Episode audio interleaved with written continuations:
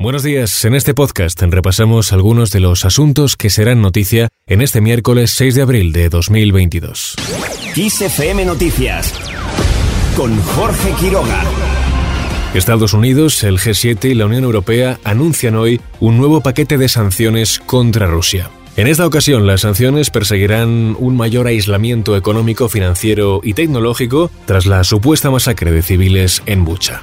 Esta medida incluirá una prohibición de todas las nuevas inversiones en Rusia, además de mayores sanciones contra las instituciones financieras y propiedad del Estado ruso, otras adicionales contra funcionarios del gobierno ruso y también sus familiares. Por su parte, Margarita Robles considera inaceptable que empresas españolas negocien con Rusia. La ministra de Defensa ha dicho que no tiene constancia de que Porcelanosa, Maxam o Serkove, las empresas citadas por Zelensky que presuntamente seguirían haciendo negocios con Rusia, sigan haciéndolo, pero se ha pronunciado en estos términos cuando ha sido preguntado por ello en una entrevista en la cadena SER. No van a hacer negocios a cualquier precio y mucho menos en una situación con estas atrocidades que se están cometiendo. Cualquier empresa que pueda estar realizando cualquier tipo de negocios con Rusia, desde cualquier punto de vista ético y del de, alcance que usted quiera, sería inaceptable. Sobre la expulsión de diplomáticos rusos en España, la ministra ha comentado que responde a hechos constatados y es una respuesta lógica, dice, proporcional y adecuada. Por otro lado, la vicepresidenta primera y ministra de Asuntos Económicos y Transformación Digital, Nadia Calviño, volvió a criticar ayer las falsas y milagrosas soluciones del Partido Popular y sus propuestas de bajar impuestos para hacer, dice, frente al impacto de la guerra en Ucrania. Insistió en la unidad política como mejor arma para atajar el conflicto. ¿Qué más tiene que pasar en este país para que el Partido Popular actúe con responsabilidad, con solidaridad, que apoye al Gobierno ante una situación tan extraordinaria como es la de la guerra, que nos llega después de dos años tan duros de pandemia?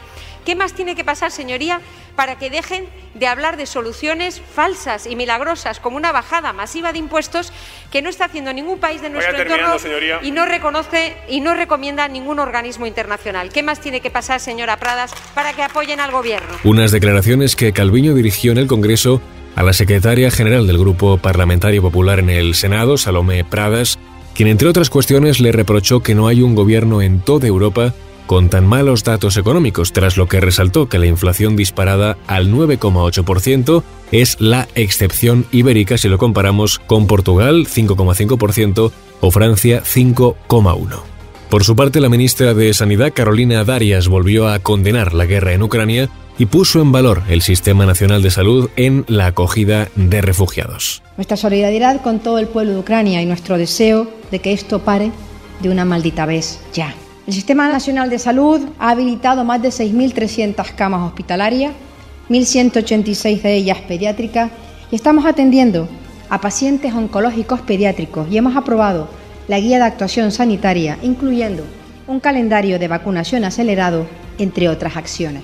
Estas ayudas se suman al envío de más de 20 toneladas de ayuda sanitaria y productos sanitarios de la Reserva Estratégica del Ministerio de Sanidad y de todas las comunidades y ciudades autónomas.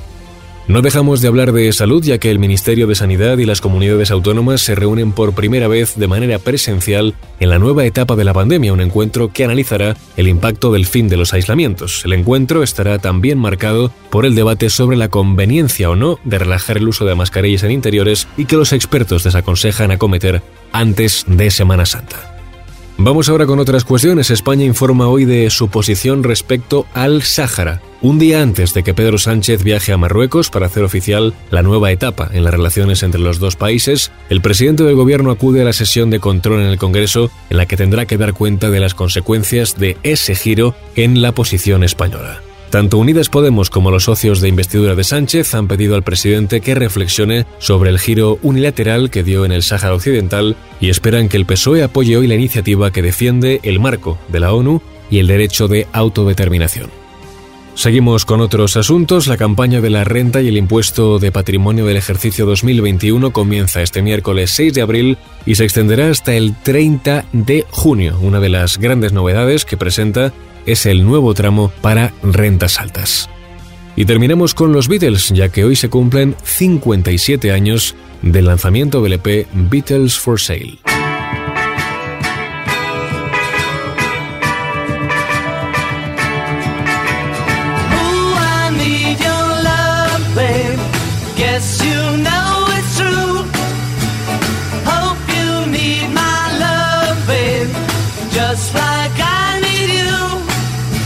Después de grabar un álbum con todas las canciones compuestas por Lennon y McCartney, la banda tuvo que grabar otro disco en 1964 para satisfacer a sus fans y también a la discográfica EMI. En aquel entonces estaban haciendo una película además de una gira y por esa excesiva carga de trabajo, el productor de los Beatles, George Martin, considera este álbum como el más débil. En cierto modo es más un regreso a los trabajos anteriores, ya que este disco es un híbrido entre canciones originales y versiones. Con este 8 Days a Week correspondiente a Beatles for Sale lo dejamos. Más información como siempre en los boletines de XFM.